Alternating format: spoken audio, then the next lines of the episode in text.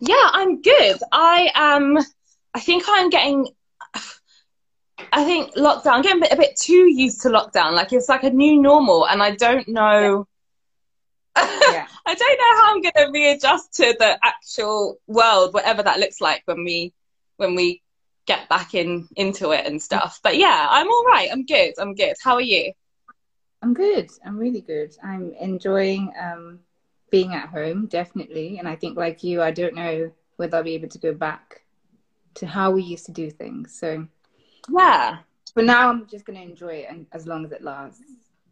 Yeah, definitely. know I think a lot will change in terms of um Yeah.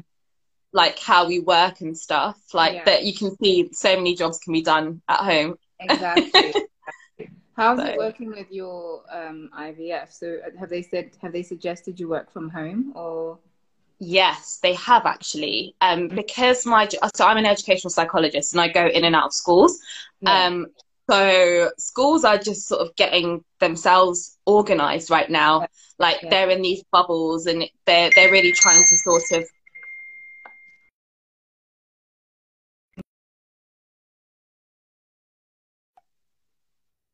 was that you? hello. Can you hear me? Okay, that's fine. I can hear. Yeah. Dannika, Denise.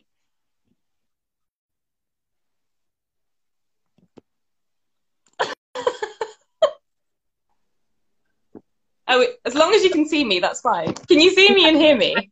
See you really well. Okay. Yeah. Okay, good. So Yeah. Um, Um, what was the last thing you heard me saying?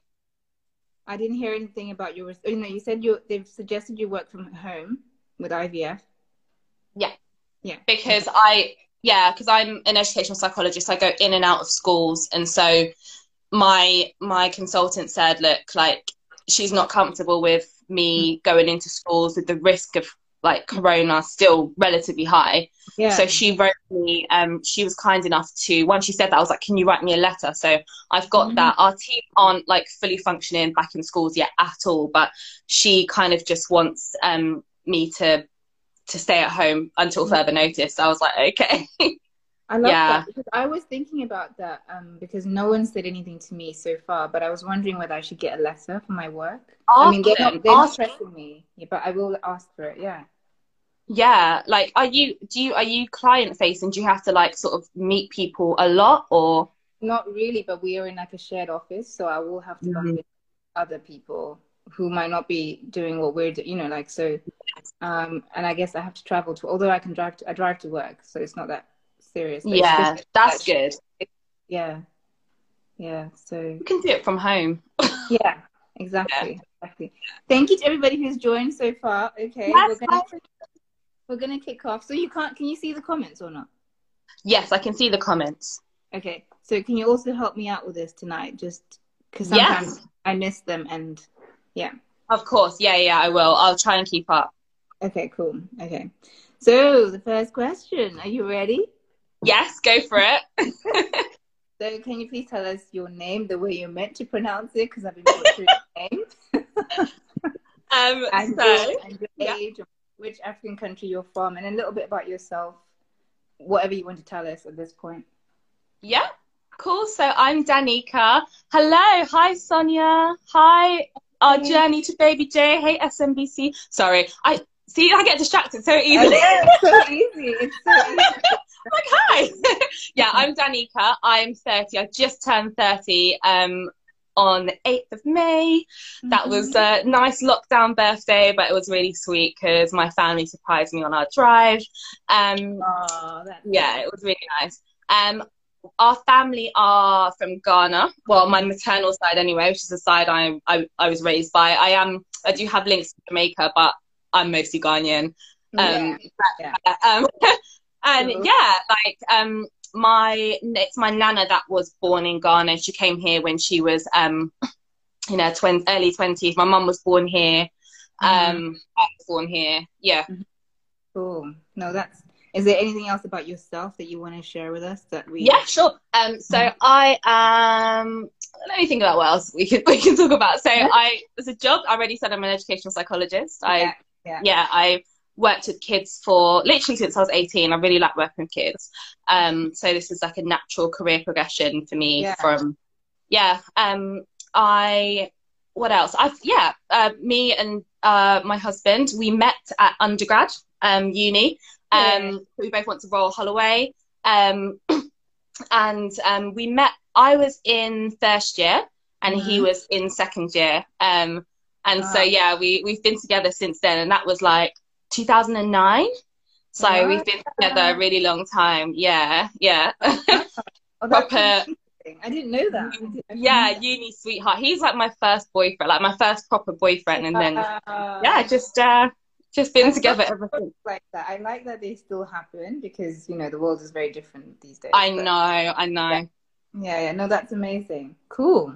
Okay, so um, I just wanted to give a technical or the exact definition of infertility before we go ahead, and I want to do this in all my lives because I think a lot of people don't know the definition. And then after that, I would want you to give me or, or tell me what does infertility mean to you Sure. from personal experience. How would you define the moments, the feelings? What's the first thing that comes to your mind when now anybody says infertility? But I'll give the definition first. So it says Okay. infertility is the inability of a sexually active, non-contracepting couple to achieve pregnancy in one year. And I don't think a lot of people know that one year part, but I always just want to put it out there. Oh.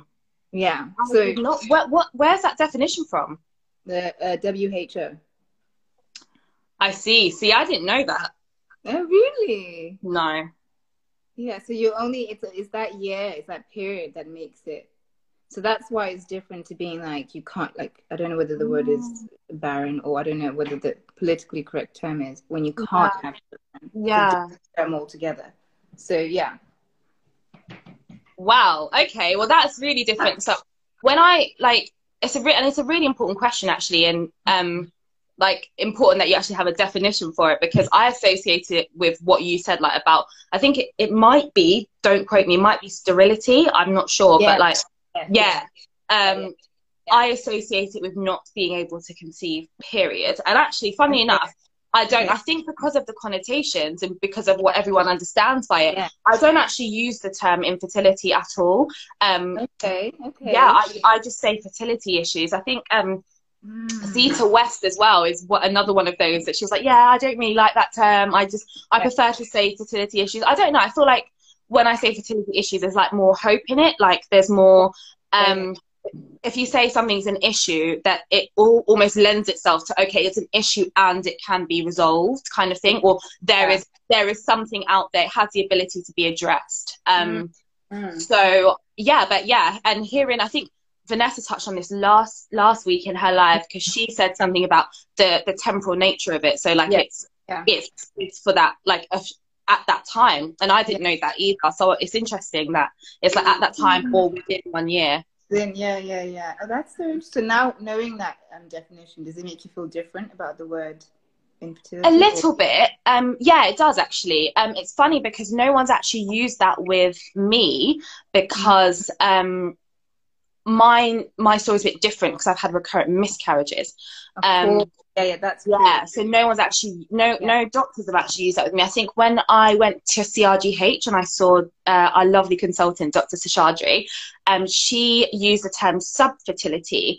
Um, it was only when, and I'll get into this a bit later, but um, it was only when we started looking at the male factor, then that's when we heard the infertility side of things come up.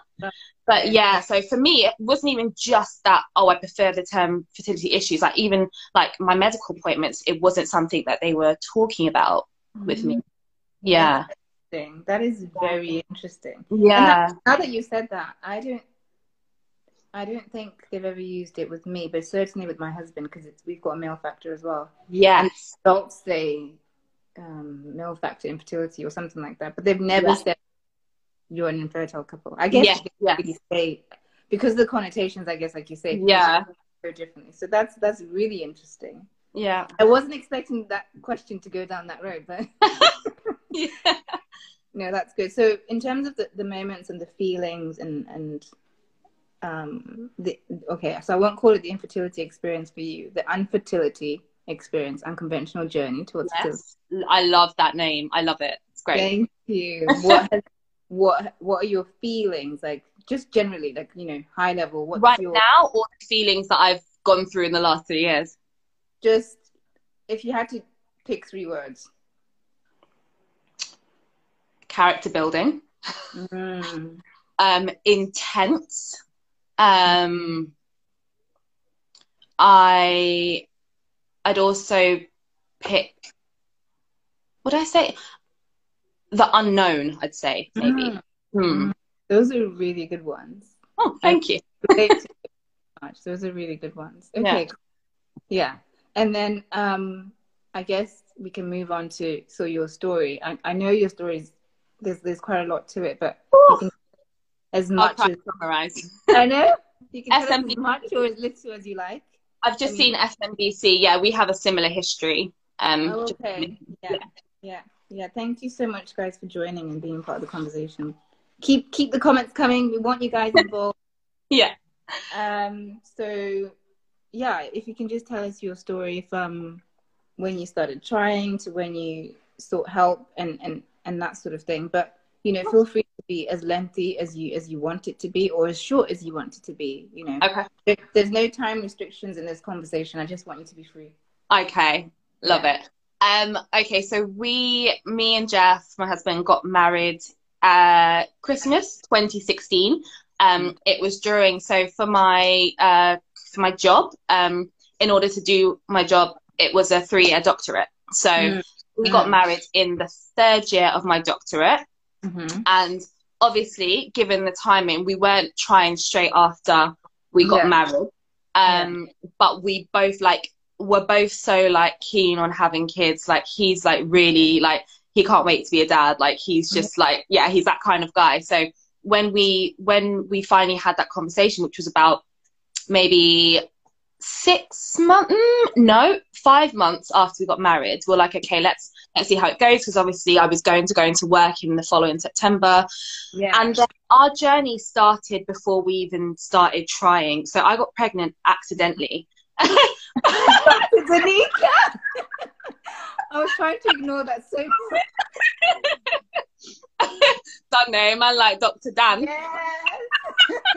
um, yeah so we so yeah it was complete like we we were not trying and we were definitely um i was like using the clue app so i was like oh i can avoid my fertile window it's fine um but yeah so i don't know how to this day i don't know when but all i knew is that after my 27th birthday i had um i had i was like it was my friend's birthday at the beginning of June, Mhm. and we were out at ping pong, and I went to to the loo, and I had a bit of spotting. I was like, this is very unusual because my Yeah. like background, like I have very regular day, twenty eight day cycle. I am like clockwork. I know when I'm ovulating, ovulating, 'cause I get ovulation pain. Like, yeah, Mm. I'm just very aware of my body. So I was like, what's this spotting? But anyway, I was like, okay. Um, but then obviously when I was expecting my period, I didn't come on. So I was like, mm? and then I, I waited a week and then I tested and I was pregnant. We were like so happy. Like, Yeah. obviously, like it was, it was not the time that we thought we would start trying, but we were really happy. We told like our, um, accidentally, yeah, accidentally on purpose. No, it wasn't on purpose, but we just weren't, we weren't being as like, you know, regimented Yeah, yeah, with it Yeah, um, but yeah, like we told like our families and stuff, and Mhm. yeah, and then I remember I like I had I don't know why this happened at the time, but I had a toothache, a wisdom tooth infection. I've never had a tooth infection before, but it came up, and I read that it can like come up in pregnancy. So I was like, okay, well, Okay. I need to get this sorted out. So it it got to the point where my whole face was like in pain, and I was like, I really don't want to take antibiotics. I don't want to affect anything. Um, Yeah, yeah, and yeah. then, yeah, I remember this like it was yesterday. It's crazy. Um, but anyway, I had to go to the dentist and I had to take something because it was really bad. And then I think that was at about maybe five, six weeks. I remember like waking up in the middle of the night, probably around the six and a half week mark, and just feeling a gush of fluid. Sorry for the TMI. It wasn't blood. Yeah. It was just water. And I was like, what the hell? Yeah. I was like, what the hell is that? And I got really, really um like almost you know in your spirit when you know and i was like this isn't good and i was up googling but anyway i kind of just like i tried to sort of convince myself otherwise basically yeah. um but yeah a week later i started bleeding so yeah that was the first one and it was very yeah so true you overanalyze every symptom but yeah, yeah. the first one was very harrowing and it happened just before my viva so a viva is what happens where um you write a thesis for your doctorate then you have to defend it in front of a panel. So imagine I went into that. Ah, that's oh that's like the, the that's like the culmination of my of my three years of work. That's me going to to get my you know going to finish everything and be oh, wow. be qualified. I was in that miscarriage. It was horrible. Um, yeah, no really horrible. Um, and I couldn't enjoy like all of our the celebrations after. You know, when you just like yeah. you're there but you're not there. Yeah. So yeah, it money it carried on like that. So the the next one, I was like, uh, obviously when when someone's I don't know if anyone on here that's experienced a miscarriage before knows, but yeah. when you've experienced one, you yeah, what like like Vanessa saying, you overanalyze everything. Like you go back and you're like, what did I do? Like what like mm-hmm. was it? I was like two things. Should I not take an antibiotic? I was literally beating myself up. Yeah. It was horrible. Um, I was like, I shouldn't have kept exercising, this, that. Um, yeah, I just was going on and on and on about that in my mind. And then it was like my best friend's um, uh, son's birthday the month after, and her bloody like son's grandma was like, "When are you having a kid?" And I was like, "I'm like, oh my god!" And imagine, oh, a month after, not even a month, no, not even a month after, you know, maybe a couple of weeks after. So yeah, that was people that need was to just stay out, like for real. Yeah. Yeah, people people just need to luckily I feel like that is the only time people have aunties have asked me in that public forum. I feel oh, like it. So i might I might have suppressed it. But yeah, the next mm-hmm. next one so I was about seven weeks that time, the first time. The next one was October 2017 and I um, again didn't know I was pregnant um, because we weren't we I found something online. It was like you must wait three months before you try again. I was like, okay, I'm gonna make wait three months. We're gonna try try again. So again, I don't know what happened. Um, oh gosh, no one that knows your situation, Shanice, I think should be asking. That yeah. is so rude. Um, yeah. So I so we weren't actually trying again. I don't those first two. I don't know what happened. I know what happened for the rest of them. But yeah, so so right. I had I went and had my wisdom tooth taken out because imagine I'm blaming myself for this wisdom tooth problem. Oh, exactly. This tooth coming out. So I um I went and had that taken out, but unbeknownst to me, I was already pregnant by then.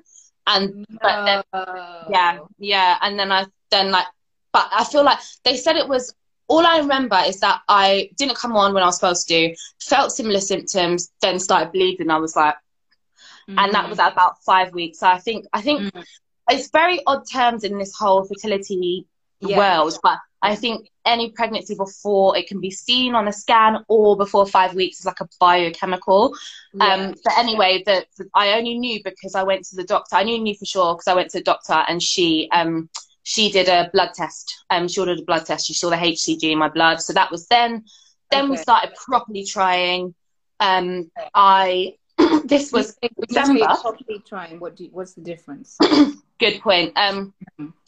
so what I did differently um, was I I was like, okay, well, let's do this kind of thing. Um, mm. And my my properly trying at the time wasn't. I didn't need to do um, any ovulation predictor kits or anything like that as yet because remember I was saying like I kind of know my ovulation symptoms. Yeah. I was like, if we just do it enough times around then, it should be all Every right. day. Yeah. God, it's exhausting. no, I don't have that energy. Gosh. Yeah, um, yeah. yeah. So we so we did it then, and uh, it was our first anniversary coming up. So it was around then that we would have um that we would have conceived, and so we went on holiday. Hi Tash. We went on holiday. Um, and where did we go? Greece. Came back, and I'd, I'd also seen that implantation bleed again. So the that spotting is called implantation bleed, and apparently not everyone gets it. Yeah. Um, but apparently that's like when the embryo is burrowing into the uterus. Yeah. Anyway, so uh, number three now. Um, we went Mhm. to. I think I went to the doctor. I was like, I think I'm pregnant. I don't want to do a, a pregnancy test, but just help me.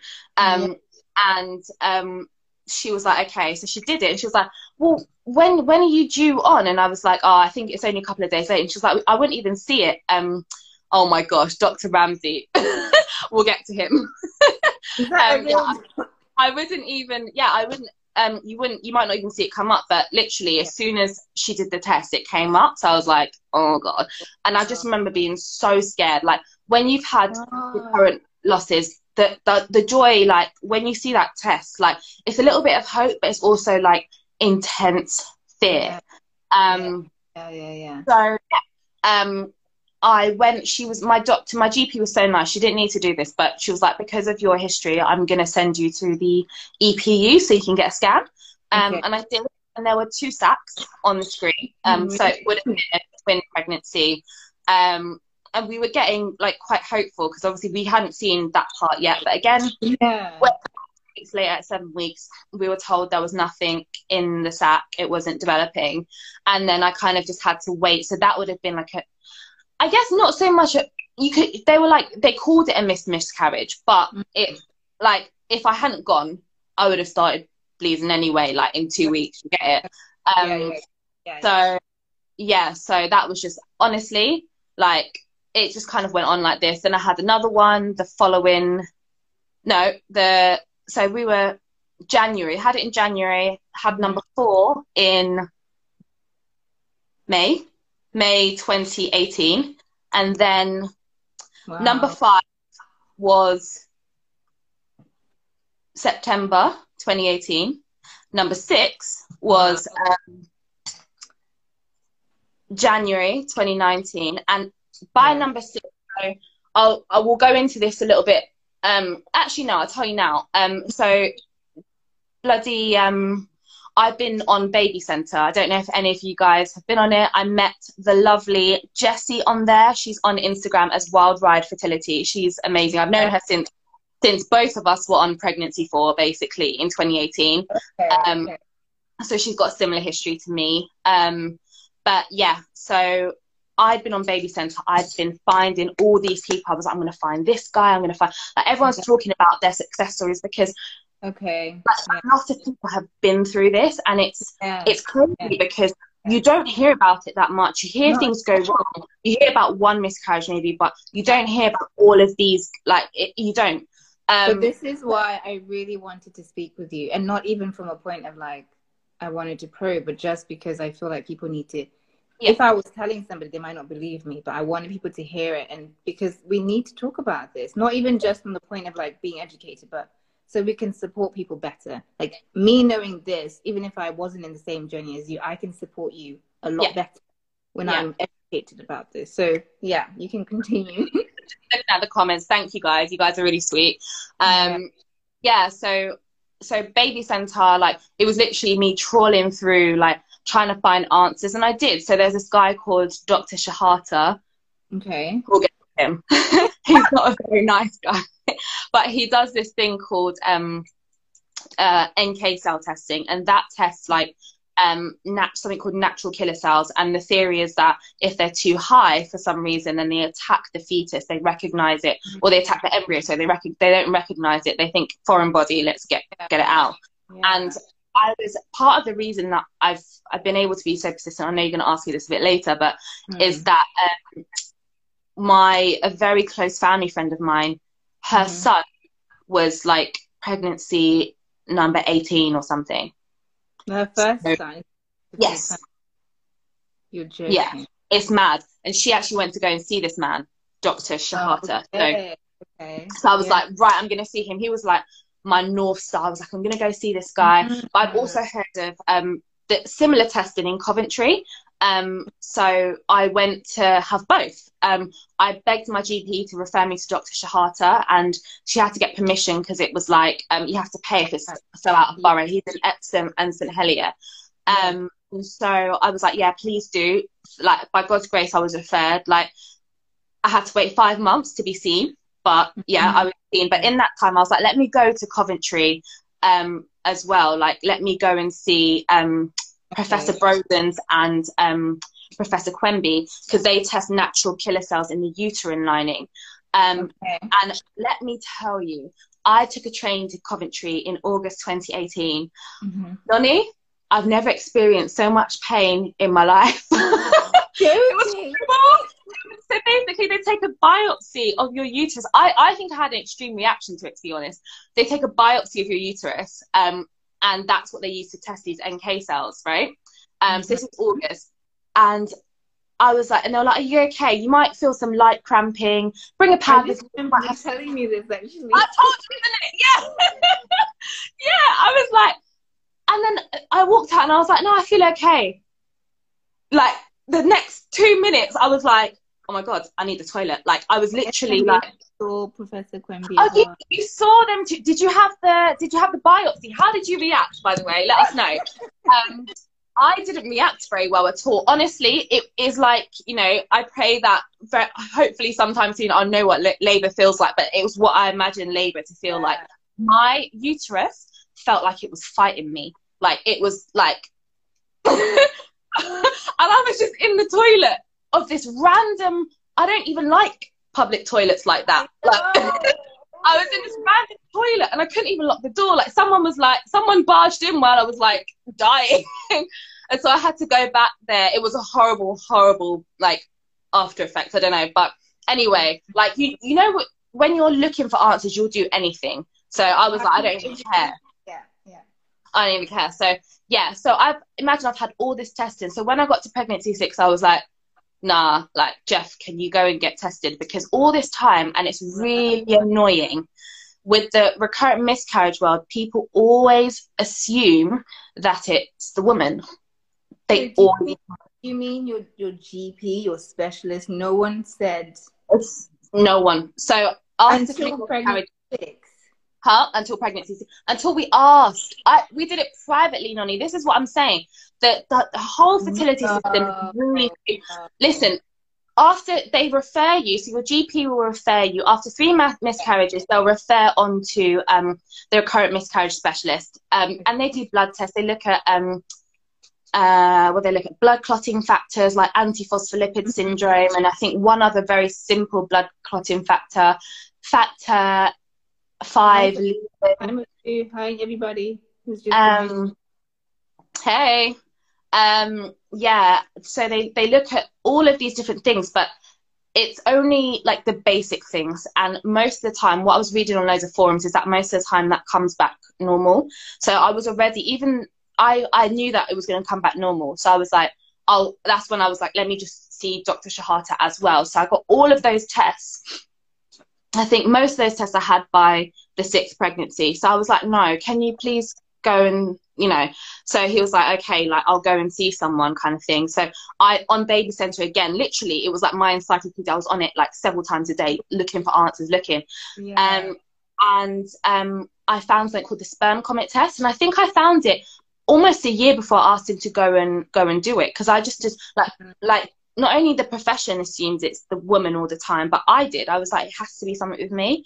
I'm um, shocked that even the special, I mean, the people you were seeing didn't even that is surprising. I'm really, really, really surprised. Yeah. Okay.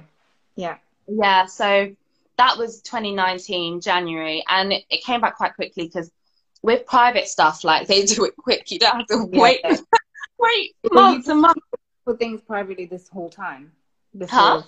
Were you paying for things privately this whole time? Pretty much since ever since uh, January 2019. Everything before that was NHS. Okay. But since since we got into the whole DNA fragmentation world, that's mm. not done on NHS. So um, mm. I had to pay to have that done. And um, yeah, that came back as being a high um, percentage of fragmentation. So his percentage okay. was like 40% fragmentation. Um, okay. Okay. And what that is, it's like, it's when basically the sperm and the DNA, because everything with his sperm is actually fine. Um, okay. count is fine. I think the motility is fine. Yeah. But it's the actual DNA in each sperm, mm-hmm. and it's it's like um it happens when the sperm breaks, and that's a result of like um, the presence of like um, oxidative damage, reacts, reactive oxygen species, um, and that can happen through so many things. That ha- the reason he had it was he had a um, he had an infection um, that was Mm. found only when we went to urologist. So once we got the results saying forty percent forty percent fragmentation, we were like, let's go to a urologist, and that's when we saw Dr. Ramsay. I think someone mentioned, I think Monica mentioned um, him earlier, um, and he's a he's great. He's a specialist, but it's all private. So we were paying from before we were IVF because just we just had to. It wasn't if it wasn't for on NHS. What's that, hun? You can't get the test for the sperm. No, no. Right. no. Wow. and if if you were to i'm sure if you were to um if, if anyone was to ask for um correct me if i'm wrong but Mhm. if anyone knows i think even if you're having nhs um ivf if you Mhm. wanted it it would be an add-on okay, so we my husband's sperm got tested, but I don't think to the detail of yours. Mm. So just the motility, morphology, and Yeah, the- yeah.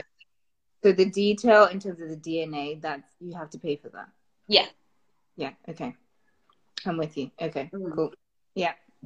so yeah um and then bless um, my husband as soon as he had that result he like he started juicing he was taking cold showers like he was doing all the things bless him um Uh, yeah and then we kind of i was so all through this i was very impatient like Yeah. very like i just want to try again i just want to try again i Yeah. the um number six the reason why i was so hell-bent on um getting him to the dna frag um uh test is because my um recurrent miscarriage um consultant yeah monica lots of fertility clinics don't even believe in it but there's it's because the research is growing um it's not, Yeah. not Yeah. at clinical trial yet. But um, what was I Yeah. saying now? What was I saying? You, you were saying you were about to get into something, but you didn't actually get into it. um, it'll come back to me. Um, But yeah, with the with the fragmentation, um, so yeah, I, yeah, that's what I was saying. Like, I just wanted to keep trying, but um, my recurrent miscarriage consultant in the NHS, she's also really sweet.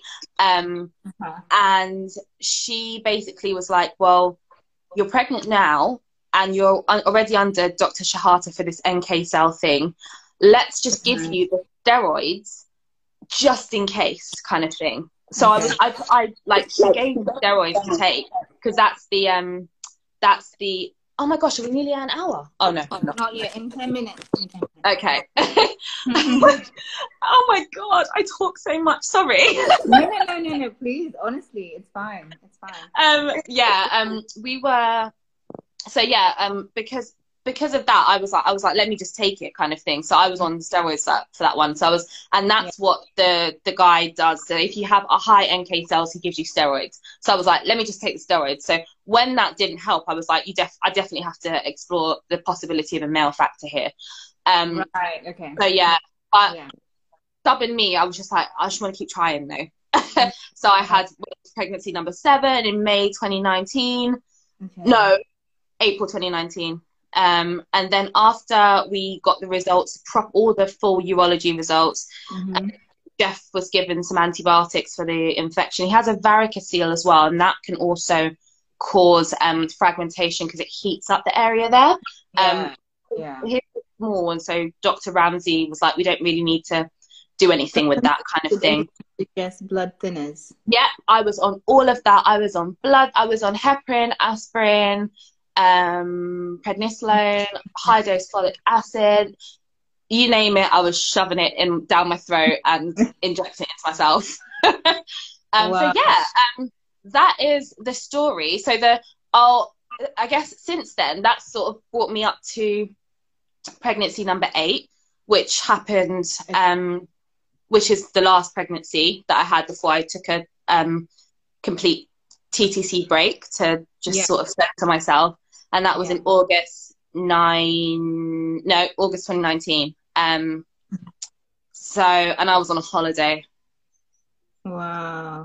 Yeah. Um, So yeah, after that, I went back to um, my. Um, oh wow. Okay, wow, that's interesting. Mm. the the yeah, I went back to my um, NHS RMC consultant. He was like, um, "I'm going to refer you for just a a second opinion." Um, mm-hmm. just she she knew she was up to date with the fragmentation side of things. She was like, "Yeah, that's." And then she knew our plan was to do IVF, and she was like, "I think that's a good idea because mm-hmm. like there's nothing." You know that I can see that is wrong with you, kind of thing. But mm-hmm. let's get a second opinion. So I was referred to St Mary's, um, mm-hmm. and that's Paddington, and they they they're linked to Tommy, so they're a massive um, recurrent miscarriage clinic uh, okay. flagship type uh, yeah. place. Really good. Um, and I had some blood tests, and, and I only got the results back in February, and that revealed that I had a slightly off blood clotting factor. Um, okay. So that so I will I will then be given blood thinners for that. Um, so it explains it might explain some of the losses, but I said I said to the consultant, I was like, you know, I was on blood thinners for some of the pregnancies, and she was like, you know, the blood thinners don't make up for making a, an embryo that is abnormal, kind of thing. Um, and that was that that brings us to IVF. So I started the IVF journey. So I'm at CRGH, it's a really good clinic. Um, mm-hmm. Monica's also there with me, clinic buddies. Um, um, but yeah, that yeah. so far it's been amazing. Um, they've been so thorough and so lovely and just yeah, really good. Um, so, so private for IVF, do you have to be referred, or you can just go to them? No, I just called them and just said, yeah. I was like, uh, okay, I want to join, please. Um, and I went to an open evening because I was initially looking at Create because I was like, oh, I like the sound of mild natural IVF. And I was like, it's actually, I went and saw a hypnotherapist. Um, she's lovely. And she was like, I know someone that, um, you too, Mon. Uh, um, I know someone that's at CRGH and they have nothing but good things to say about it. So I was like, yeah, bring it on. Like, I'll go and have a look. So, yeah, yeah, and you know, you don't have to be referred. If your Monica's actually going through NHS with them, so they accept both NHS and private. Okay. So just in case anyone wants to know. Um, just written money talks. Dirty cash, I want you. um, yeah. So, um, so that was interesting because I actually got quite a high number of eggs. So I got 25 yeah. eggs, and 21 were mature. Um, mm. And then 14 fertilized, and we used a process called IMSI, but I'll go into that later. Um, yeah. And um, yeah, like um, 14 were mature, but it was crazy because because the high numbers of eggs, I was expecting quite a lot of embryos from that. Yeah. Um, but like as as as it stands now, we have two that have made it to blastocyst stage. We had three, but after mm-hmm. it was PGS tested, the third one was um, uh, not uh, normal. Um, okay. So so when we had our feedback from our doctor, Vanessa, I can't with this. the comments are like, I can't, I can't have to. Sorry, I'm all trying to be serious. Oh my god, Vanessa needs. I haven't heard that word in so long. um, yeah. So, was I saying? That what was I saying? Oh, yeah. yeah. Yeah. So when we had our um, follow up, you know, we asked, like, why did the numbers drop off so much? And yeah. the doctor uh, said something really ish- interesting. She said, you know, your egg. There's always a question around my egg, my egg quality. Like, we don't know. This is an unknown. We don't know what it's like. We don't know if it's a contributing factor to the miscarriages or not. So we only know what to do with IVF.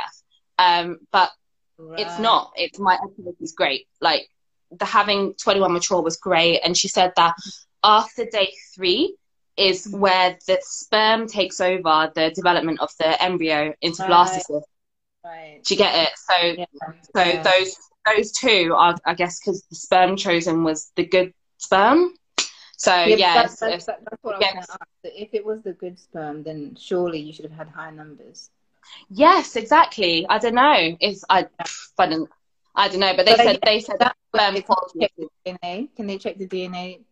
Do they check the DNA before they choose the sperm? I guess they can't do that. No. So yeah, so you're not going to know until you get to yeah. yeah. They just they eyeball it as, mm. as with the technology that they have. Mm. Yeah. Mm. yeah, yeah, yeah. So in that sense, it kind of makes sense. Yeah, yeah, yeah, it does, it does. So she was like, it's, we're looking at a, a sperm quality issue. She was like, with the blood stuff, like we can Clexane fine, like we will put you on Clexane, but she's like that it kind of just gives us a more rounded picture having done this IVF kind of thing. Okay. Yeah, yeah, yeah. So yeah. I guess my question before we, we, we get cut off at this point, I don't I think it's actually in ten minutes now, I don't know. Um, it, how how how I asked um I asked Vanessa this question last time. How do you deal with the miscarriages? Because I can't even comprehend that kind of loss, you know, and I can't mm. even, I can't even I just can't even imagine it. So to have gone through eight, like what is it that you what is it number one that you're holding to or that you were holding to? What is it that got you through? What what resources or I don't know what tactics. I don't even know how to ask you this question, but how are you still here? Smiling, always smiling. like I just think it's so it's so amazing. I don't know how you do it, and I really just want you to share how you how you come out. Oh, time. Thank you. You know what? I won't lie. It's been a struggle. Like the me you see now is mm-hmm. not the me that is. It's more like the me. Um. Yes. Yes. Yeah. On this journey, honestly, we're a little mini gynecologists. Yeah. Um. Yeah, the me that you see now is more like the me pre June 2017. Okay. Um, and yeah, you cope because you have to, but I literally, I would say from from maybe like November 2017, after the second one, mm-hmm. through till last year in in August, I was literally very much a shell of the person that I was. I was not like if like me now is more like me then plus a bit more wisdom, a bit more like yeah confidence, yeah. a bit more faith yeah. Um, but the yeah. in between was bloody hard. You, like often people when people are telling their stories and things like that, like they oh thank you. They they they really say, you. do you do hit rock bottom and you do. Like there were times that were so dark on this on this journey. Um so dark. Um you know we just lose faith in everything you can't get out of bed. Mm. um so that's i do not want it like honestly like it's, it's taken work to get yes the design my heart strong you know. It's taken work to get to this to this point. Um i would say um once something shifted after last year i went to the color conference it's like i don't know if you know of hillsong church yeah yeah yeah, yeah. yeah. yeah. so i go to that church and i went to the color conference it's a women's conference and i feel like mm. yeah that was may um May 20 last year, 2019. Um, mm-hmm. and that was really amazing and something I felt something shift after going to that. I was still struggling, but I did feel something shift. Um, I felt like I, I had to like that that right there was where I was meant to be. Like I had to be there. Um, yeah.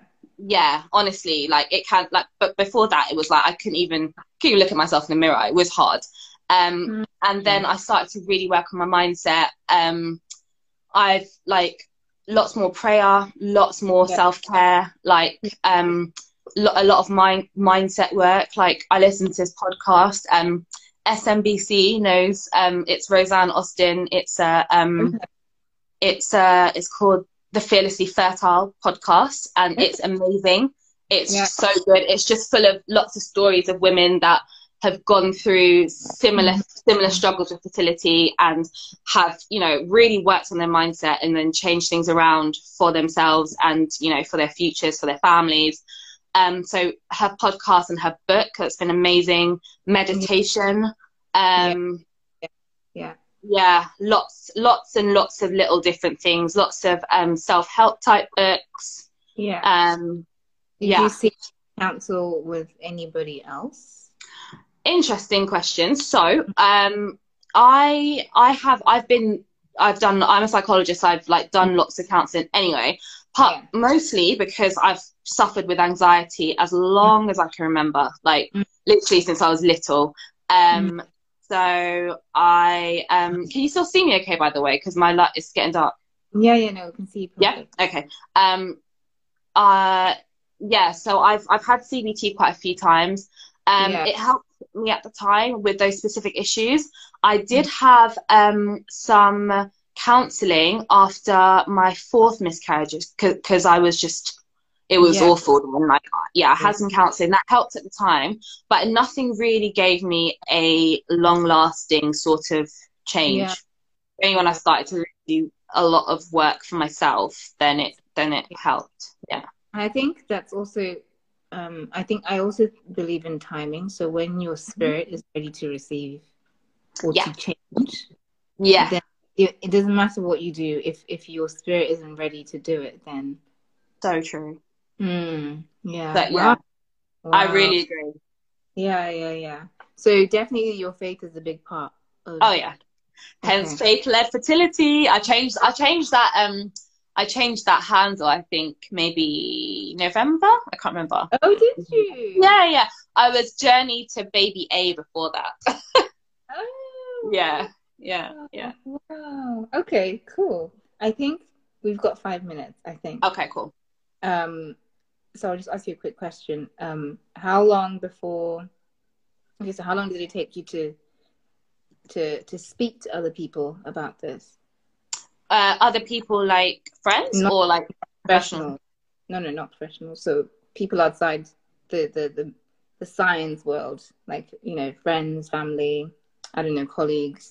Or um, did I you? Told my, I told my mom straight away. Um, because like I tell her everything. Obviously, I, obviously my my um my husband as well. Yeah. because um, he's going through it with me. Maybe hang tight on that question because that might be longer. But I was going to ask you: Do you think men get left out of this conversation? Totally, totally, yeah. totally. Like, oh, I don't know what's happened here. Sorry. okay, yeah. In what in what sense do you think? Um, like basically the the testing, the like yeah yeah like that that yeah. they they're completely left out of that like they every appointment i went to with with um with jeff like they were kind of just like you're right and then just proceeded to carry on just speaking to me for the whole time mm-hmm. um like they mm. forget that the man is like half of this equation kind of thing yeah and yeah. also um thinking about their well-being like men's well-being around this as well. Like we have okay we've got like forums that we can go on. Not everyone yeah. takes takes you know you know the opportunity to do that but it's more of a female thing isn't it? There really doesn't seem to be a place for men to to no. share their thoughts about this. I mean insta's good but yeah but even i don't know if, if it's if it's the same for privately but on my form or even actually on all the letters we've had about ivf i'm the patient it's not we're not patients together which for me is like That's well, i wouldn't be here if I, if I wasn't maybe I would be, but I'm saying he's part of the, he's part of this thing. So every time they're like, "Oh no, we need to speak to the patient," I'm like, "Yeah, he is a patient." She's like, "No, you, he isn't. You're the patient." Everything says Nancy Kalelo Dube or Martin. Sorry, that's my previous wow. surname. I don't know why I said that, but yeah, everything has my on it. The letters come to me. I have to get the calls. It's not him. None of that, which to me is mind blowing. Like how Crazy. how is this it doesn't make sense. But you yeah. think that to just sit there and lay an egg like a chicken, like, like that's how they they um treat your ex really struggled. See, see that I hate that yeah. because men really struggle, and then then and what did your like? How did your ex cope? Um, yeah. let us know. Um, but yeah, how how how were you? And I also think, especially with the male factor, we we have to speak to our men yeah. Even if they don't want to. Like I sometimes I literally just sit down with him and just talk about it. Not in a way that's like I'm asking you questions, but just you know, just so he doesn't feel or doesn't internalize any feelings about anything or because if you're not having the conversation, I don't know what he's thinking. He doesn't know what I'm thinking. Yes. So yeah. Oh, Vanessa's letter consultant was addressed to her and her husband. I don't know why. I it's very strange. Oh, letters are to me, yeah. But yeah. Yeah. So how do you get your husband involved in the whole thing? I talked. He's he's quiet. He's like a typical guy. Like he's quiet about his thoughts, about mm. how he's feeling. He kind of just he's very happy and also, and he just puts a smile on his face. So like. Yeah. Didn't know he's finding something difficult. Like when we were like when we were in like the real trenches of it, like when you know I mm. talked about that time it was really dark. Like he was trying to like cheer me up, and I was very Yeah. conscious that I was like, oh, actually, but you need cheering up as well. Like, but Yeah. Yeah. oh, he kept it all in. That is crazy. There really needs to be something that is out there for men around this, like the like the fertility community, uh, community, everything around fertility, infertility. Like it's very hush hush. It's very like It don't talk about it enough. I think women are starting to do it more, but men Yeah. definitely need to. A long way, I think, for men. Absolutely. Safe space. That's why, for me, it's such a big thing to create that safe space between me and him. Yeah. I if if because I I find that when when we're talking about it more, he's more comfortable to bring it up with other people. Mm. I've heard him speak about it with his work colleagues, and I'm just like, oh wow, okay. And he's explaining all these kind of things, but I think we've just Wow. we've not made a fuss of it. You know, we've not been like, oh, we can't we can't tell anybody. We've not. We've Yeah. just been very. This situation, and we're going to deal with it together. Yeah. We've got 57 seconds remaining. Hey. All right. Should we should we log off now and then log back yeah, in? and then we'll come back. Please rejoin, guys, if you want to continue the conversation. There's a lot more questions I have for Denise. All right. I'll try and speed up my answers in it. Yeah, I want to ask you an aside whilst people rejoin. Um, what is hyperfertility? Ah, good question. Hyperfertility. So that is, um, I think they call it like uh, they like to call it an un, unfussy uterus. Thank you. I don't know who that was to, but I'm gonna t- I'm gonna say it's both of us. Thank you. It. Yeah. um, yeah, I it's it's termed a, a unfussy uterus. So basically, if you have hyperfertility, it sounds like a great thing, but it's really not. Um, and that can be why people with in our situation, like high DNA fragmentation, have um, had so many like pregnancies that weren't were not normal sort of embryos. Um, and Mhm. that's because the uterus has a um, finds it difficult to um, reject non-normal embryos kind of thing. So you in a normal uterus or i say normal Yeah. but most uteruses will will Yeah. um filter out. So they'll be like oh that's not normal to an embryo. Oh that's not normal. oh that's not normal. Oh that's normal. Like come you know you know welcome kind of thing. I didn't know that. yeah yeah. So that's that is a the- it's a no there's it's a theory and there's research to suggest it. So there's there's lots of research right now going going on about the sort of the uterine microbiome like the uterine like people do like uh, endometrial receptivity analysis and stuff um because it looks at the receptivity of the uterus um I don't know too much about that but um yeah so basically um Mhm. uh, in hyperfertility, um, even our IVF consultant was explaining. She was like, "Have you ever had a um, had a month where you felt like you were pregnant and but you weren't, and it was a you just had a period as normal?" And I was like, "Yeah." And she was like, "Sometimes with with uh, this sort of uterus, it it almost favors the non-normal embryos and sucks." Uh, so she part of my treatment protocol is to she's going to do some stuff to make my uterus more like more welcoming Okay. to the normal embryo. Do you get it? yeah. Yeah, yeah, yeah. But how do they do that? I don't know. That's cool. no. You can let us know. That's I I think I- science is just Posted like literally when whenever we have our consultations, I feel like I'm in a science class. it's fascinating. it's so fascinating. I'm always telling like my mom's so obsessed with oh what do they say? What but she it's I just think there's nothing more fascinating to me than what happens between man and woman. I, I just yeah, anyway, the whole thing for me is just like wow. And I always just think, man, this is God at work. Like there's just no other way to you know. And maybe- So Progress from from when this whole IVF thing started Yeah. to now. yeah, that's it. Okay, so next question. Hmm. Um you said you told your mom straight away. Mm. And were there any other people you told? Yeah, so like my friends are like um like some of my best friends. So I'm I'm so easy to read. So people know when I'm happy. They know when I'm upset. So Yeah. we talk. I have a, like a lot of my friends I speak to every day, but and one of these is like my two best friends, and I just wasn't speaking in the chat for a really long time, and they were like, Right. "What's wrong?" So I just Yeah. I told them, uh, and that was the fir- like literally the first uh, loss I had. I just told them, but Okay. yeah, um, have any feelings about telling people or no um i would say mm, i had i didn't want to um but at that time i kind of felt like i just needed someone to speak to but i didn't yeah i didn't want to because i didn't want to be pitied. I don't mm. i don't like that i don't like that feeling at all. I'm not available for pity. I don't like it.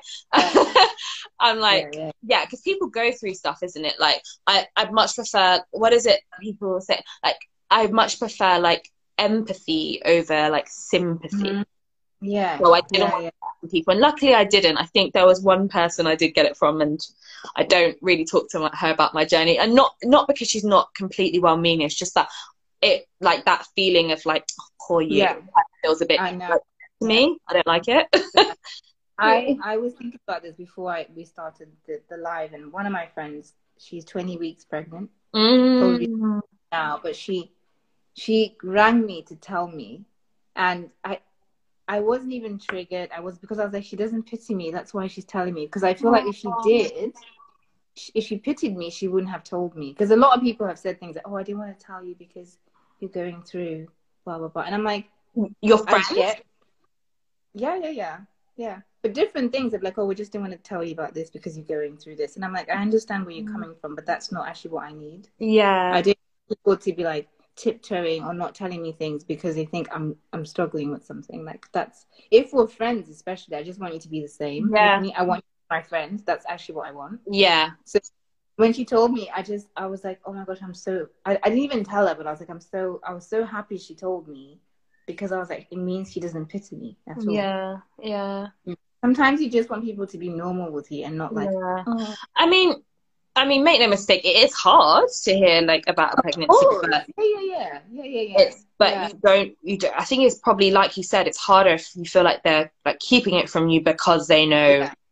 It's Uh, like yeah. yeah, And if I'd found out other like a different way, I would I would have been really offended. yeah, So Yeah.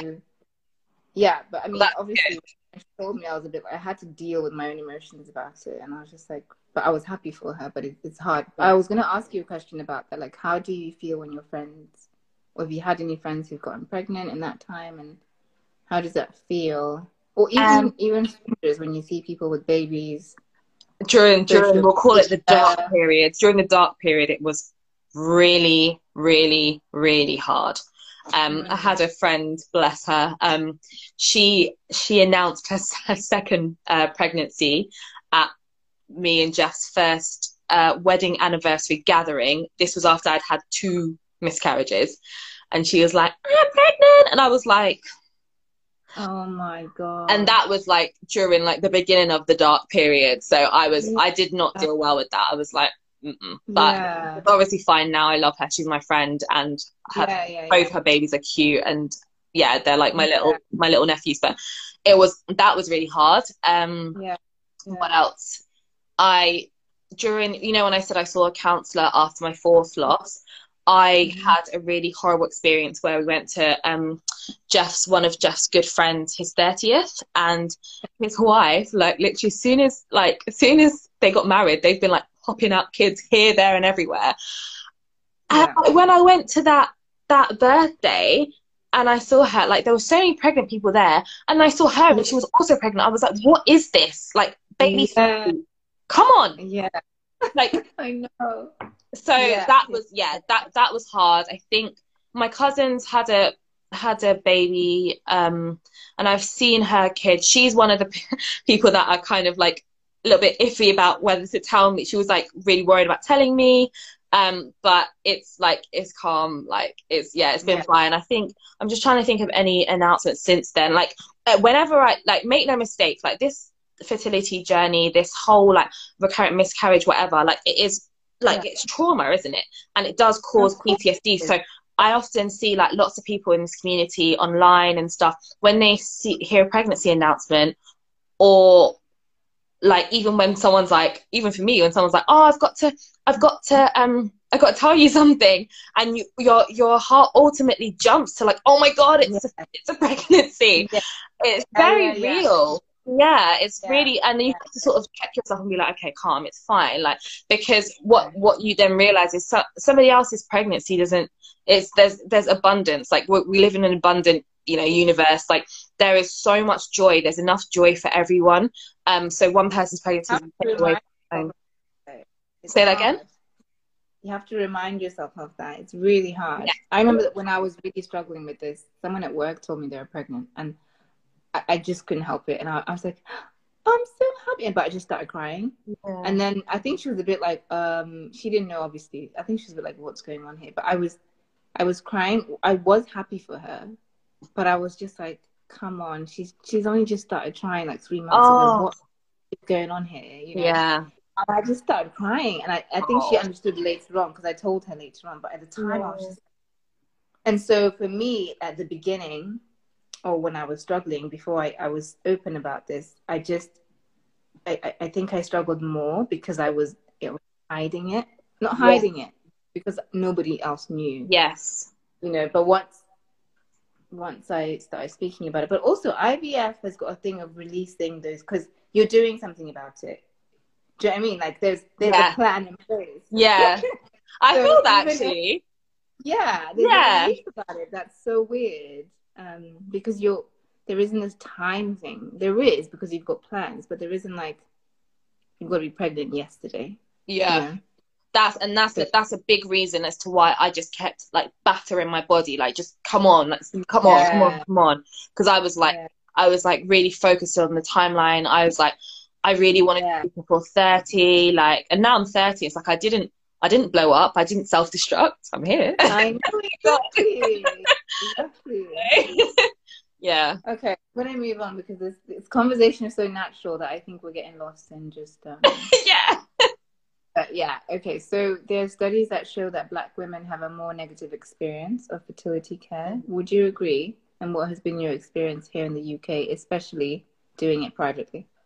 I would agree only because I know those statistics and I've read some of, I've not read some of those studies, but I've read some articles and it, it says a lot. Like I know that, like yeah. Uh-huh. even I know that there's some harrowing statistics about black women in labour and what what can happen after like the yeah um my personal experience has has largely been good um mm-hmm. apart from dr Shehata who uh, he's he's not very nice okay um, like it's not I wasn't the only one to experience that, so I didn't take it like yeah. SMBC, did you see Dr. Shehata as well? Um, please let me know because yeah, I can see the same people. I think. Yeah, yeah. I think so um, yeah, um, I, he was he he basically the first time I saw him. Imagine I've been waiting five months to see him, and I built up this hype about seeing him. And he basically, when I told him, he was very like cold, clipped, clinical, poor bedside manner type thing. Yeah, um, yeah, yeah, yeah. And when I got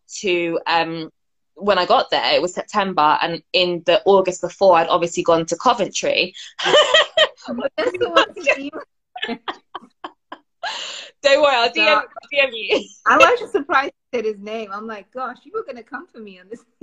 nah, man, I have to expose him. He's he's been on like he's been on the TV and everything.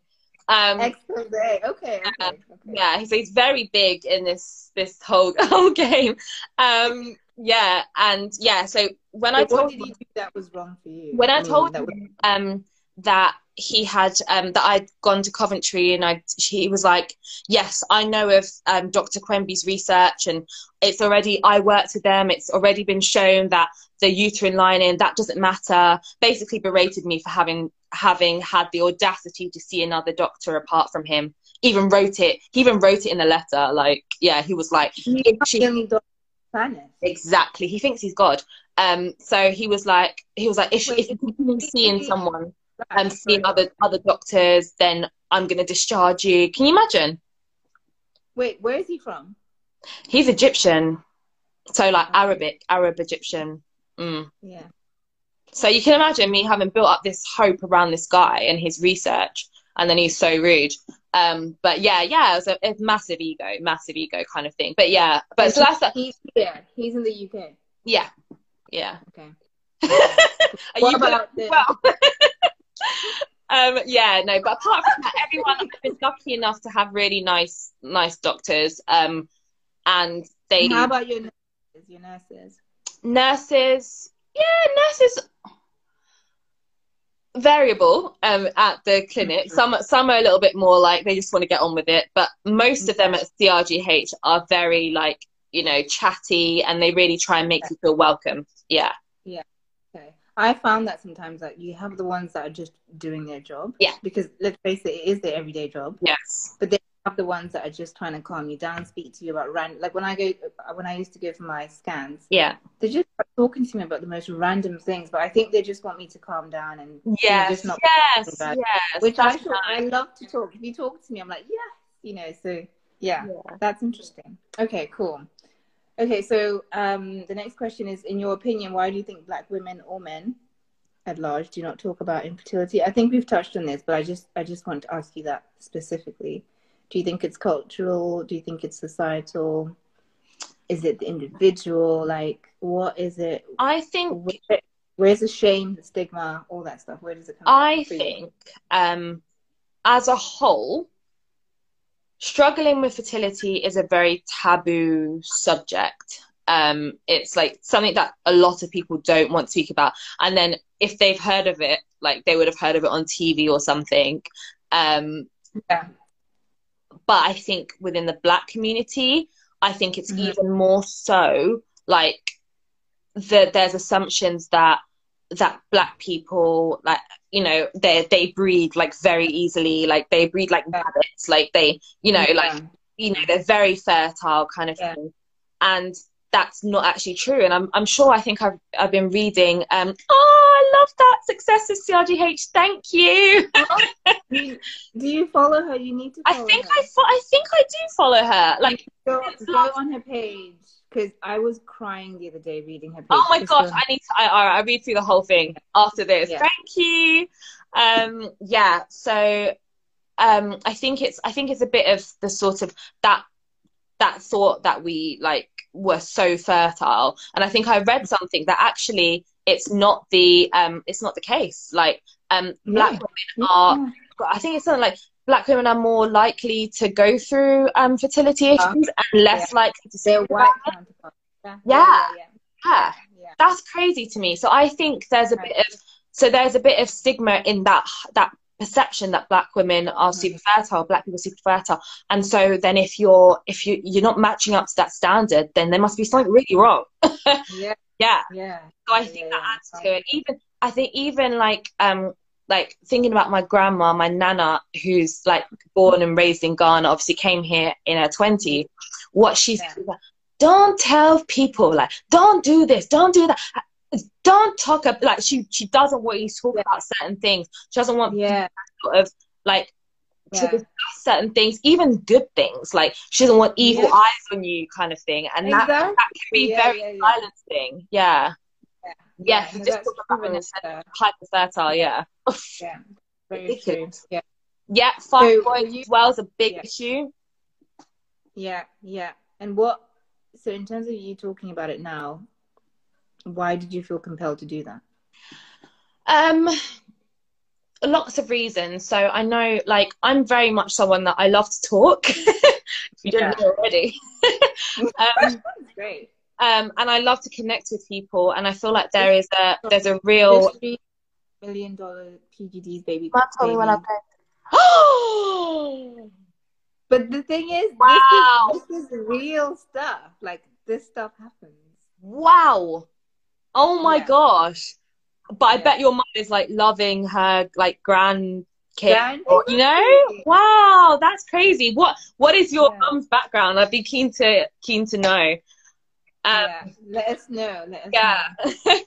um yeah, why am I speaking openly about this? Lots of reasons. Like, like I really do believe, like as a psychologist as well, I'm like community is powerful. Like speaking, so yeah, Yeah. speaking, speaking up and connecting with people that are going through a similar issue to you is so powerful. Like I've, I Mhm. felt that I, I kind of stumbled. Ah, Niger- Nigerian. Okay, okay, I cool. was to say Nigerian, but I didn't want to say it. Um. Oh, hi. Oh, okay. Hi, is. Vanessa. Yeah. Um. Yeah. So He's I going to be on a live, by the way, in a couple of weeks. million dollar. Mm-hmm. Yay! I'll be tuning in. Um. Cool.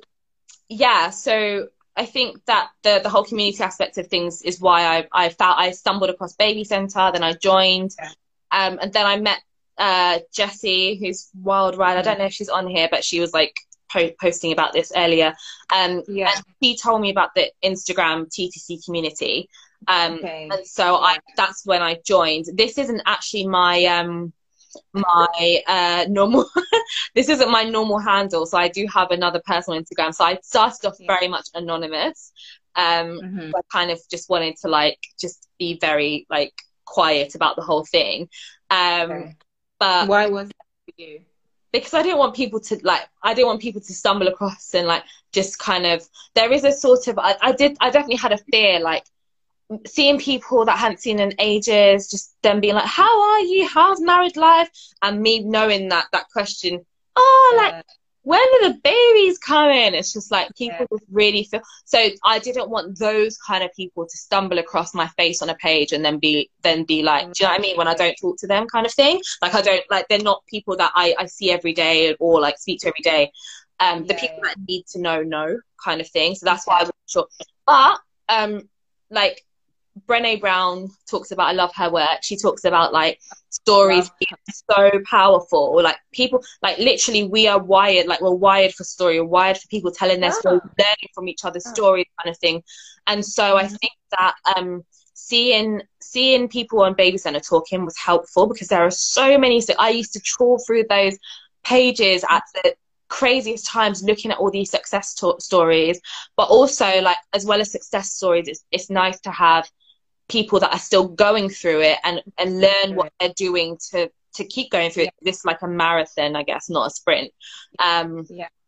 So yeah, so I think there's power in seeing people, seeing people that have come out the other side, but also people that are still sort of in the trenches and I, where they're learning to sort of thrive and learning to yeah. So yeah. and I, I found Vanessa's page. Um, I I think before I even made an Insta TTC account, I, I can't remember how or when, I just stumbled across it and I was like, wow, like she's so amazing. Like she's talking about like this is a girl, she looks like me, she's Ghanaian, like she's like um she yeah yeah yeah like, she's she's similar age and she's she's gone yeah. IVF stuff because I don't think before I saw her page I don't think I'd seen anyone like from, from anyone certainly anyone from the UK but I don't, yeah, talking about this, and that was black, you know, it was lots, of, like, there is a, like, the TTC community I'm a part of, it's like everyone in the TTC. Yeah. So you got some black people, you got lots and lots of white ladies, you got Asian ladies, it's like, but I, like, there weren't lots of black ladies doing it. So I thought, and so, you yeah. know, it's nice to see people like that.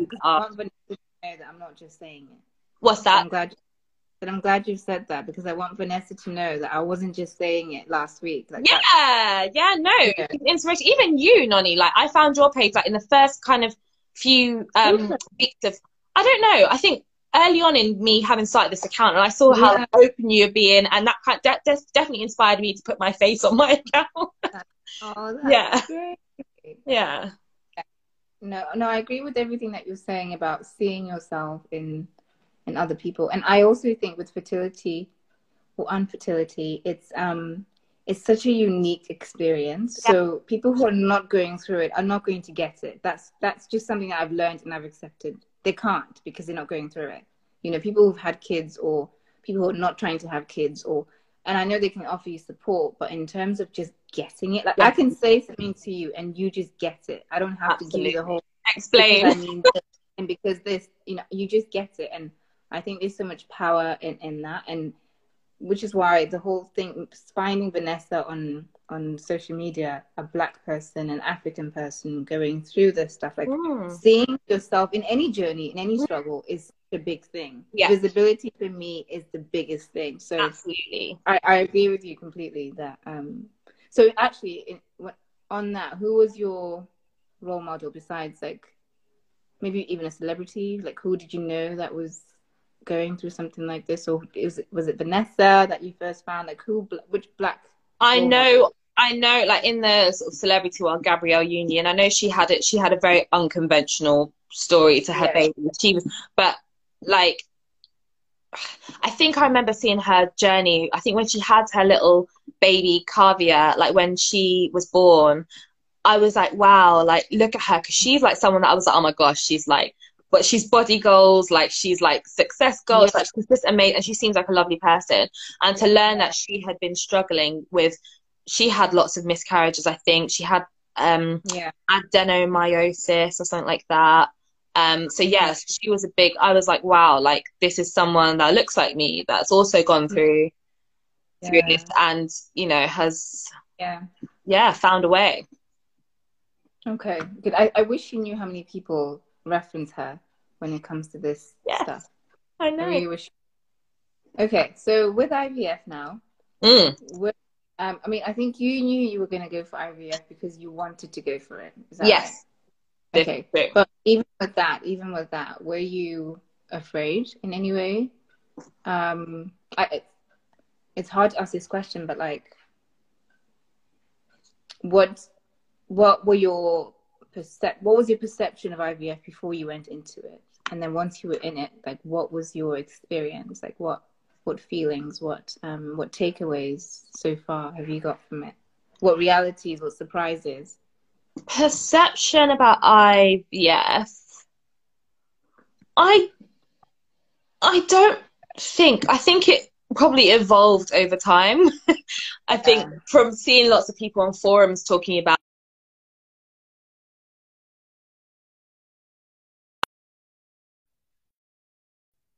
um oh you've okay. You lost I'm- signal there. You back? Oh, sorry. Yeah, I'm back. Yeah, yeah.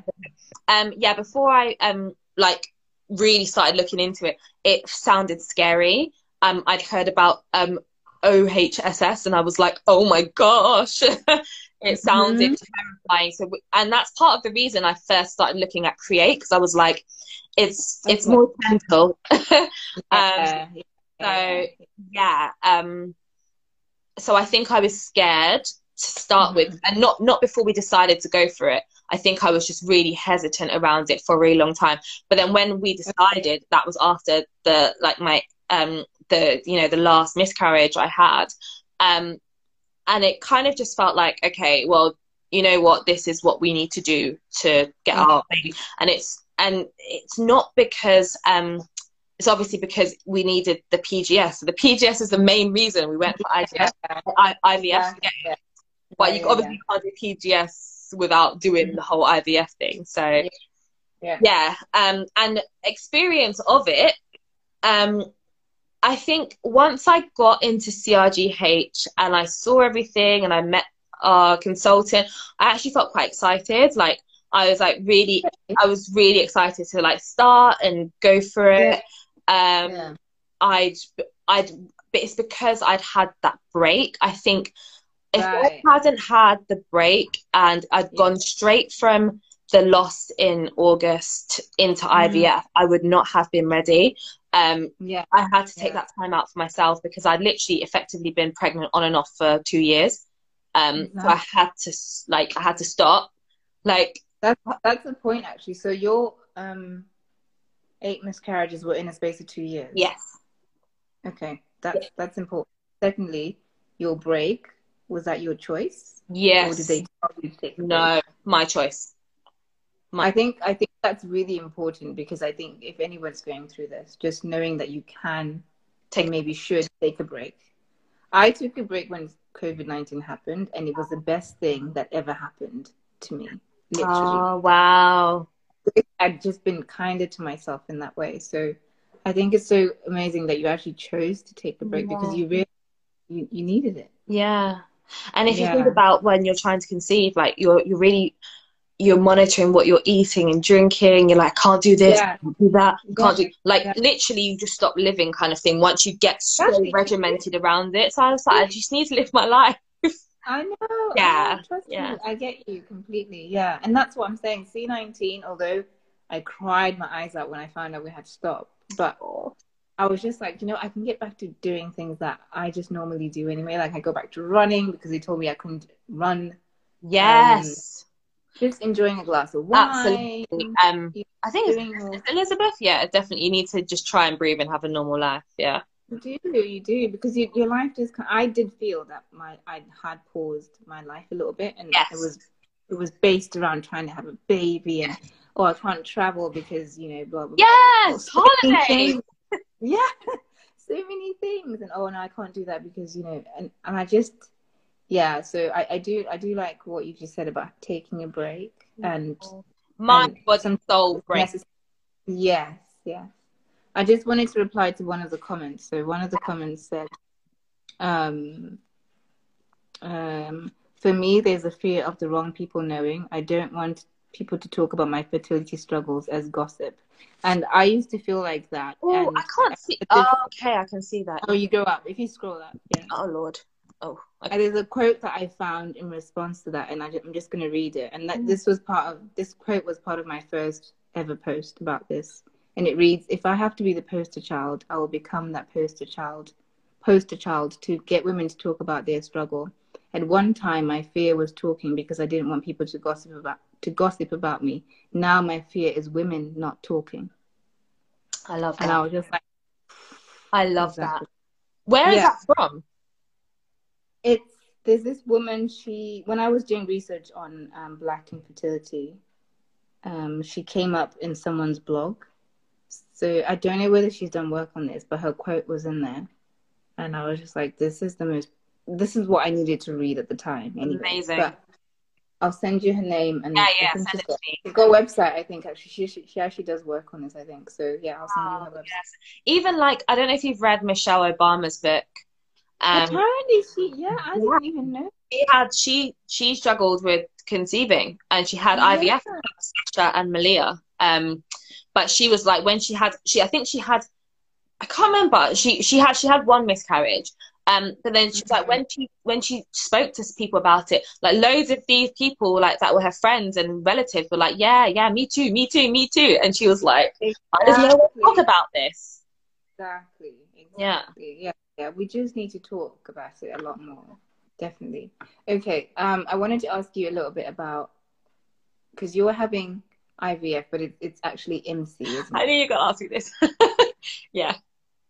Yeah. So what is okay, so first I want to say IVF is when you get the sperm and the eggs and put them together in a dish and they do the thing on their own, right? mm what I'm having, me and my husband are having, is when, or had, is when they take the eggs and they take each sperm, one sperm, a good sperm, and inject it directly into the eggs. Yeah. Now, what is IMSI? Because oh, when you told me, I was like, I've never heard of that. Listen, I hadn't for all of that, I got to a point. I think part of my TTC break included a break in researching as well, because I was for two years I was researching and researching and researching and learning all of the things about like fertility yeah. and all of the different uh, techniques and treatments and all of this stuff, um, and all of the recurrent miscarriage stuff. But I just needed a break from that, so I actually hadn't heard of this until we met our consultant at CRGH, and um, she said like because of the fragmentation, we will mm. need to. Uh, we are like we're not because before it was um the urologist that we saw, Dr. Ramsay, said we should do ICSI. Um, and I was like, okay, we're going to do ICSI. Like I looked it up. And then when we got yeah. to our consultant, she was like, we're going to do IMSI or PIMSI. And so we actually had PIMSI. And look, I tried to look it up, but I was like, so I had to look it up. So you're going to ask me about it today. Um, so basically, it, it's like a, it's a, uh, it's ICSI, but on like a microscopic. They they really magnify uh, whatever their lens is to look at the sperm and select it. So basically, I've got okay. it um, and it's done. It's specifically done for um, DNA fragmentation. So it's a it's a high power okay. light power microscope. They did it digitally enhance the image of the sperm to select mm-hmm. it. They look at the structure of it and the motility. Um, okay. PIMSI, which is what we had, it's um it's a it's a mixture of PICSI and IMSI, and it involves putting like the sperm in this like um this uh sort of substance and it looks at how it moves through this substance and if it moves well enough then then they magnify it and they look at it and select it then inject it into the egg. Oh wow. Crazy some mad hat of science. Honestly it's, wow. it's really incredible. Yeah. It is. It really is. So that's so you said it's specifically used for dna fragmentation yeah. yeah. Whereas ICSI because when we had the uh the DNA fragmentation results, um, my husband had it done twice. So the first time it was 40%. Then after we saw the urologist, implemented certain things like diet changes, like supplements, um, and the antibiotics. Um, it Yeah. went down to 35%, which is good. Um, like a Okay. good improvement, but it's still outside of the range for successful ICSI. Um, and so I didn't, I was like, oh, I don't know what to do with this kind of thing. Thank you. I've been, I've been reading a lot. um, yeah, knows like, stuff. don't know what to do with this kind of thing. But luckily, like CRGH have obviously developed this this way of doing things for, for DNA fragmentation, which is is good. Yeah. That's, that's really cool. Okay. And this question is from my husband. Yes. Um, I asked to, to have to, to add one question.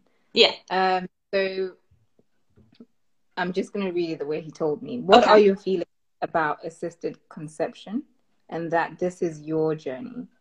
Any resentment towards yourself or your body or God? Do you feel any way about the fact that with IVF conception, IVF conception actually happens outside of your body? Do you have any ill feeling feelings about the fact that it will take the intervention of science for you to have your baby? The fact that there isn't that surprise element, you know, all I mean, I don't know, however you interpret that question. Yeah. I think having gone through what we've been through, all of the like the miscarriages and stuff, I think like I'm just happy that there is still like something Yeah. that we that can be done about this kind of thing. Like I'm not left to because I actually I approached um the NHS to do IVF and they said I put I posted a letter on my on my grid and they were like Yeah. no because it's not a fertility problem like just keep trying I, that's how I read the letter I was like this is stupid I um can't believe it. yeah. I still so no I feel grateful that I I have you know me and my husband are able to do this like like privately and uh, Yeah. we can do this so I and Yeah. in terms of like the that it's happening outside of my body I feel I I said to um Jeff I was like yeah we we're just paying for really expensive like babysitters for really really tiny babies yeah,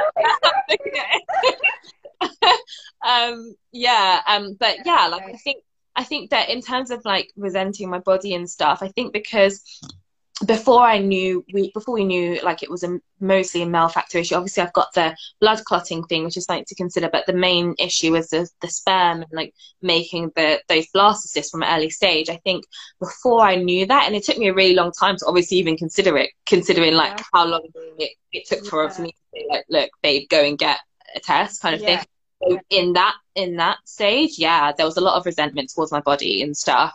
Um Mhm. And some yeah some resentment to god. I tried to like push that down and just like you know when you try to like pray and pray and pray. But yeah yeah. definitely some resentment. But like then in in the when i was feeling at my sort of lowest type type of thing um Yeah. but yeah which is why i felt like the whole like working on my mindset was essential because like yeah. you, there's only one of us. Like there's only we get one body. Like we have to it gets us from a to b like it wakes you know god wakes us up in the morning like that like Uh, you know like Yeah. you have to you Yeah. have to love you whether only like this i'm not gonna like body hop into someone else like kind of thing exactly. like so you have to. Yeah, yeah. yeah you Yeah. so now like i'm i'm gonna love like every inch of myself type of thing yeah No, that's great. That's amazing. Okay. And I, I like- just wanted to, prize element as well like yeah. oh yeah. Oh yeah i was just Go gonna say the only thing is that there's there's no naivety in getting pregnant. And yeah that that so that's the i feel not not resentful but a bit wistful of like people that have never been pregnant before and then or and also never struggled with fertility and stuff and just like oh wake up i'm pregnant woo! And then like then they get to the end of that and with a with a baby and they haven't had any complications or anything. Yeah. Yeah. I saw a video, um, maybe it was probably last year, yeah of someone who'd found out they were pregnant and they they were telling their husband.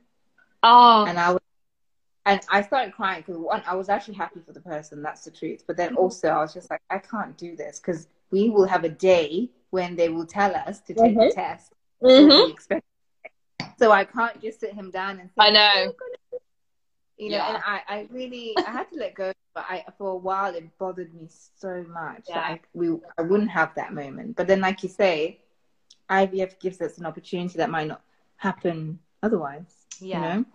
Yeah. Because my our our, our um, consultant said to us the chance of you um, conceiving spontaneously, which is naturally, are very slim. But with IVF, your chances are good. So for Wow. me, that is my that is my chance. So I just I'm glad that I, I have that. And number two, the fact that I can have it on the NHS, which I know isn't your Yeah. story, but Yeah. just I just Yeah, no, you gotta take it. Yeah, and you get I like three rounds or something like that. That's mad. That is like gold dust. I actually wanted to say something because just for people who are watching, you couldn't do NHS because you do fall pregnant. yeah. Is that right? Well, Yeah. yeah, but like I um oh yeah, I know, I know. I t- yeah, um TTC Journey RPL, we have also Uh, a very similar story. Um Okay. yeah, like honestly, I think I think I was referred. I don't think they what they said was correct. I think that Yeah. they were just trying to save money. I don't know. Um but Yeah. I know a girl here who's had miscarriages. I think she's had the third one now. And they referred her. And I asked her literally two days ago whether it's NHS or not. And she said, yeah, she's getting Yeah. three signs. yeah, I think But I think it's that different town or city, whatever. if, even Um, different hospital. Yeah, yeah. I could have fought it. I think I could have, but I just didn't want to. I was like, no, I would just want to like, That's an added thing, though, isn't it? yeah, like, Yeah. yeah, kind of have to pick your battles. Yeah, exactly. Okay. So my next question is, um, and I asked this because of my own feelings about it, but after the live with Vanessa, Yeah. I'm really trying to change my mind on this or my mindset, like saying. Yes. So, um, do you imagine, or have you imagined yourself being a mother? Like, with everything you've been through, do you still have this, like, I don't know, do you daydream about it? Do you think about it? Do you, have you bought things? Um, do you save pictures of, I don't know, your baby's nursery or like, you know, all the, like, do you, is that something that you practice, this kind of visualization of what you're going to be as a mother? Or do you just, Absolutely. okay. But I will tell you, it's a new thing. So, as I said, like, part of my sort of work on my mindset has involved more visualization and things like that. Because, Mm. like, before, it was like in that sort of, well, we're calling it the dark period. In that time, it Yeah. was really hard to think about it without getting really anxious or Yeah. thinking something, you know, or or thinking I was even jinxing it by thinking thinking it. Um, Yeah. I couldn't even, yeah, I couldn't even let myself hope. Um, especially even Mhm. when I was like, like had started a like a pregnancy or whatever. Um, Yeah. but part of that mindset work, um, invo- it was literally like you must visualize, you must because Right. we are like it, there's even I, I read a book by dr joe dispenza um, called um, breaking the habit of being yourself and he um, talks it's a great book i definitely recommend it um, Yeah. i read it on audible i think it'd be probably be quite dense to read like pay, cover to cover but if you yeah but um, Yeah. there's research to show that athletes that rehearse like sports their sports stuff their sports strategy in their mind Yeah. um when when there's brain scans done while they're rehearsing it like fMRIs and stuff the same areas that are lighting up in their brain when they're visualizing it is the same areas that would light up when they're actually on the playing field. Similarly um there's stuff around um like pe- people rehearsing piano same thing. They rehearse the how to do it in their minds the same areas of the brain light up um as Yeah, when they're yeah. actually playing it. And Yeah. um yeah so it's it's not it's not like like heebie-jeebie woo-woo stuff like it's it's Exactly. mind there's a powerful mind body connection like what Yeah. feed our mind the picture and that's i and before i um like sort of discovered this i hadn't done a vision board or anything but i have now and i've just got lots of pictures up it's, it's up there um i've got lots of Ah. pictures up that i've just um selected about doing a vision board and like yeah really Okay. like visualizing how because we think like we think in pictures so why not flood your your your brain with positive images of what you want to see I love that. I love that so much. Like all this stuff is really making me think like, gosh, I'm so pessimistic, but I'm not really, but I think like bye wear out that baby Oh, oh No. no, thank you for joining us. Um, Oh, no. But like I said last week, I think I just do it to protect myself. But I'm Yeah. really trying to change that because, like I said last week, uh, I saw a guy at a fertility festival, and he was like, "How you think is is is how you, influence your cells because there's spaces between our cells. So the cells might do this, the bit that says that science says, you know, Yeah. but the spaces in between are, are either God or the intangible, whatever, Yes. and you speak to your to your body through those spaces. So you know, I'm really trying to just channel like Yeah. that kind of. it takes practice. It takes practice. Yeah. If you, think about it, if you go back to when you were a little girl, like how many Mm. times were you daydreaming about something? Like we do it. It's so natural for humans to do that. Like Yeah. Yeah. yeah, yeah, yeah. That's true. That's true. Okay. Um. So, yeah. So this question gets asked a lot. Mhm. Um. People ask me all the time as well. But I wondered whether you've considered other options beyond IVF. Like, um, have you not even considered, but have you thought about um other avenues, or is that something Yeah. that's even on your radar? Like, you know, like where are you beyond IVF? Um, so I, you know, I believe like like just like SMBC said earlier, like that that desire in my heart is strong. Like I want to be a mum, and I think like you know I think I'll be a good mom and my husband will be a really good dad, and so our energies are sort of um fully. Mm-hmm. Oh, thank you. Um, Mhm. but yeah, energies are you know fully focused on us having our own child. But yeah, like especially after Mm. loss um, in in August last year, we did think think say about you know what what would you do kind of thing, and we we said you know we would um we would you know con- consider like donor sperm, donor eggs, like Yeah. in adoption, like but we like uh, right now we are you know for our energies are focused on um on. IVF and having our our own Yeah. baby, but you know we'll, Yeah. hopefully see see where the journey goes. So, so, the, so you are open to other options. Yeah. You, you're not like no. Sorry. No, I'm not closed off to it. Yeah. Yeah. That's that's good. I think that's good. But that's that's not your portion in Jesus' name. Yeah, I yeah. We'll focus on what we're going through now. Yeah. Okay, cool. That's, that's, um. Okay. And um, my final question, but I might have some more. Yeah, cool. Um, can joy be found in infertility or or infertility? Um, what what good do you feel comes out of it, and what good has come out for you, or what has what has been what has come to light that you think wouldn't have come out in a in a different struggle? You know what? Um, it's a good it's a good point. Um, it's a good question. Even I think I don't know if I even mentioned this before, but I I've always like I remember you and Vanessa talking uh, last uh, week, and you were saying both uh, both like I think you had said at one point. I think Vanessa also had said like they you you'd had worries about like struggling with fertility like before, like yeah, Yeah, I also yeah. had that. Um, Oh yeah, I also had that when I was like 18. Came out of nowhere, Yeah.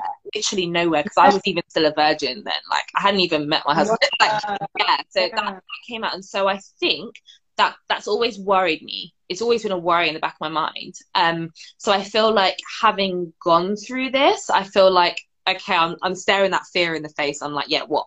Yeah. kind of thing. So I think that, that's something that I have, I had to go through it to be able to over, almost sort of overcome that fear to a certain extent. Um, yeah. and that, yeah, I guess in that I've I've become more bold and my faith has grown and I've become, I've learned Yeah. more things about myself and the world. Um, I've connected with like really lovely people like you, like Vanessa, Jessie, Yeah. uh, lots of people on on here. Like I've Yeah. a lot of people. Um, yeah. and I think that it will. I think that the way I've I'm I've come through this, like when I become a mum, it will probably change the way that I mother my child because I'm a different person. Absolutely. I agree with that. I agree with that so much. So someone's just written, same as me, I've known since Yeah. 15. Yeah, it's really interesting. I've spoken to a lot of people, and it's like, what is it? Is it a chicken or an egg thing? Is it like a warning, Yeah. like you're gonna have a bit of issues, or was it like we thought it and then so it became? Like that's Exactly. always that's what- that's yeah. how I used to feel so bad oh my gosh, why did I think that way? Yeah. But really it was like a, a warning in a way. I don't, Yeah. I don't know. I don't know. I don't- There's so many like Yeah. unknowns and answers that we probably won't even get in this lifetime, like about why this why this was this way or why this happened. But it's interesting to reflect on, definitely. Does anybody else have any more questions? I know people always have questions, and I might have missed some. How is it quarter to nine? How? I know. Um, there's something that I missed that I Um, wanted to. with my infertility and I can't come out. I guess it's a way of protecting myself. What do you guys think about this? Um, what do you what do you mean in the closet? Because you have a you have a lovely TTC page and you post yourself on it. So when you say in the closet, is it like you like your Mm. friends don't know? Is it like your like important people in your family don't know? Like let us know more about that. Um, Yeah, yeah, yeah, yeah. because I think it's okay. Like you have a TTC page, you're talking to people about it. Like you get to you get to say who gets to know about this journey. Like you can't tell everyone about this journey because not everyone is going to respond in the way that you're going Yeah. to at that point. Like Noni, I'm sure you could can also you'd also agree. Like you tell Yeah. certain people about it, but you're not going to speak Yeah. to everyone about it. No, not at all. And I also think I really want to stress that that decision belongs to you. I I think sometimes when people um, are talk- talking openly about infertility, we can maybe see we can maybe come across as if we're saying everybody should be doing it, but Yeah. that belongs to you. Yeah. Even if you decide you don't want to do it because that's what keeps you at peace, then Mm. you do that. You know, I personally did this because I knew this would give me more peace, and it Mm. has done. But for some people, I know that to keep it amongst, like, with, between you and your person, or you and your mom, or you and your sister, that might give you the peace that you need, Mm. and because you don't want to do something that's going to give you more anxiety Yes. about something. So I definitely don't want it to ever come across as if I'm saying or Yeah. I'm implying that everybody should talk about it. But do what gives you peace for sure. And you have, Absolutely. you already have a page, so I think you're you're connecting with people who are going through it, and that's that's everything to me yeah. personally. Yeah, yeah. I absolutely agree because it's not for everyone, and the last thing you would want to do is share it with the wrong person, and you just have that like, oh, I shouldn't have said that kind of thing. Like, Yeah. definitely, like listen, listen to yourself. Like, you have you, you know, you've got a, a good, you know, intuition. Like, listen to yourself. If if if your your intuition is saying, oh, I really want to share this with this particular person or with these Yeah. particular people, go Yeah. with it. And if it's like Yeah. if you're nervous to do it, um, okay, listen to why you're nervous. Are you nervous just because it, it's not about you nervous because something's telling you actually don't speak about it? It's very like we can't tell you, but I would definitely just go go where your heart takes you, kind of thing, in terms of who you speak to about this. Absolutely. Yeah. Yeah, there are some I friends that I have that I don't speak to about this. Like they Yeah. ask and I don't I don't tell, kind of thing. Like my friends Mm. that are like my my my girls, even if they're not like I've got some close friends that don't ask about it because I don't know, they might feel awkward. Um, they Right. know they know about one or two, but they haven't asked anything since. And I'm not going to volunteer that information. Or not. What's that that? they don't ask. Do you take offense to it, the fact that they don't ask? Or... I, I did for a little while, and then I think I was like, you know what? It's all right because like the people that are asking, I know that they are really good at like when people tell them like stuff that's like not like la di da happy as Larry kind of thing. They really know how to deal with that well. Like you know when you tell someone something and they can they can hold your emotions kind of thing. Like they they've got you. They're not going to be like, oh, I'm so sorry. Like that. They're not going to give you Yeah. gonna listen Yeah. to you and be like, okay, like, and they they might be like, well, what do you need me to do? Like, like what do you Yeah. like? You know, they're Yeah. they're really like they're good at dealing with tough stuff. I actually want to ask you a question because it came up um, after last week's live. One of my friends, she's got a son, and she Mm-hmm. said to me that I, I was just like, oh my gosh, I've never thought about this. But she said she finds because she's got a son, she Mm. finds it really difficult to Mm. know how she can be there for me Interesting. in a way, in a way that isn't like putting her son- her son all up in my face. Okay. And like I think there's just there has to be a bridge between people who have kids already, our friends who have kids, and and us who are trying to have kids. And she was just like, I think there's such a disconnect Yeah. between um both sides. So how, in your opinion, how do you think? Number one, how do you think your friends with children can support you? But and also number two, how do you think we can? how do you think we can meet in the middle where it's not like the because I think when you're going through IVF or infertility or whatever you want to call it, when someone has a child, even if they're not putting it in your face, it can feel like it just because they've got a child. Mm-hmm. Mm-hmm. So how, how do we meet in the middle, you know? God, that's a hard one. I think it's hard. It's, it's difficult, and I don't think it'll be like a one size fits all for every person. I feel like um, where I have friendships where like um, you know they have a child, I feel like it's felt better to me when and they haven't like it's been a mixture. Like some have talked to me about it, but then they give me the whole like I don't have many kids that have uh, like um, many friends that have kids, but um, Okay. yeah, I've Yeah. got couple. Um and then obviously there's my cousin she and there's a bit of the whole pity type thing. She doesn't want to say too much. Even when i ask about her, her kids i'm like oh how are they? Like she's almost, it's almost like she's too much. I'm like well that's just weird. Like i so I, Yeah. that but I, then i feel like i've got a friend where like she doesn't ask me anything about this but she's not weird with her kids. Like i can fully go and hang out at her house and play with her kids and it's not weird. Like yeah and that's re- and do you know what like it's really lovely so or, i think that would be perfect if she if that particular friend was like and how are you and how are like that she asked me things about me um Yeah. but like specifically saying you know how are you getting on with this fertility stuff like open questions are great um yeah. open Yeah. questions, man. Um, Yeah. but yeah, like, and that's the only thing I would improve about that because actually she's not weird about it at all. Um, and I Yeah. so, like her kiddies are very much my little. They call me Auntie Dannika. It's so cute. Like, yeah, they're like my little cherubs. Um, so yeah, so Okay. I think No, that I would do- I'd improve that one by her just saying, you know, how how are things going, and yeah, I, I, I think people have to be specific also because I've, I've had people where they say, So, how are you? Yeah. like, well, I don't know what you're asking me. Are you asking me if I'm good? Is in this week, this day has been okay? Or you're asking me about my, my, my journey or my idea? Like, you need to ask me what it is you're asking. me. yes, yes, that's because it. I, I sometimes don't know how to respond because I'm like I don't want to give somebody too much information if they Yeah. if that's not what they were asking. Yeah. at the same time, I need to know whether that's what you're asking me. You Yeah. know, so just be. yeah, yeah, yeah. I'm okay with someone being like, "Oh, so how's the IVF going?" Yeah. that's fine. Yeah. That's cool. I will tell you as much or as little as I want to tell you. Absolutely. But with the open question, like, how are you? I could literally be like, great, great weather we've got here. Yeah, exactly.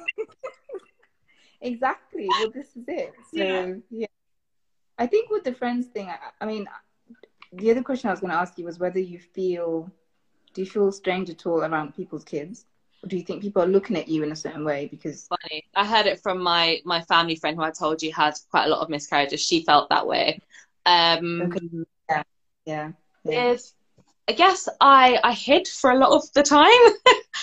like Yeah. in that period, I hid. I don't know. Um, and now I'm not hiding. I think I've only been around my close friends' kids, the ones that I like just hang out with, and it's very natural. So no, I Mhm. haven't had that experience. Have you? I think I, I don't think people have made me feel like that, but I think it's in my head where Yeah. if I play with a child or if I'm too affectionate or whatever, you might start to think, oh, because she's really struggling to have a. And I don't want that pity. Yes. Yes. So I, I do think about it a lot. And I think it has changed me in the way that I interact with children. Like I'm not as.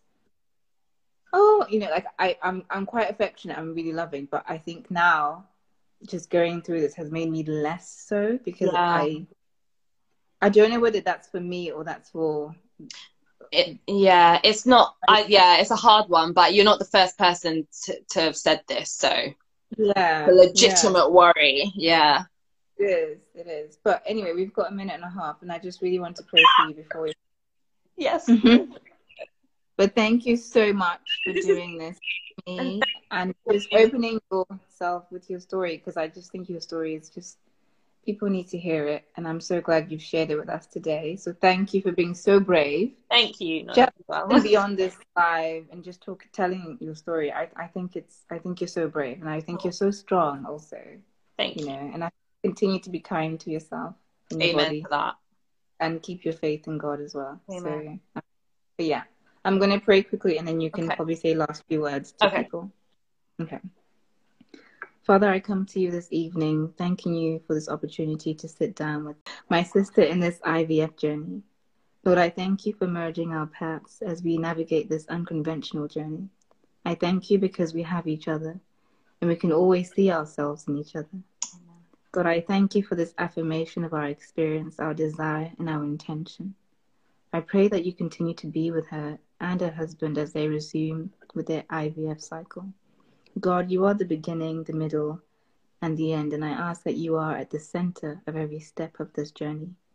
Continue being Dannika's uh, pillar and using her to show just how wonderful you are.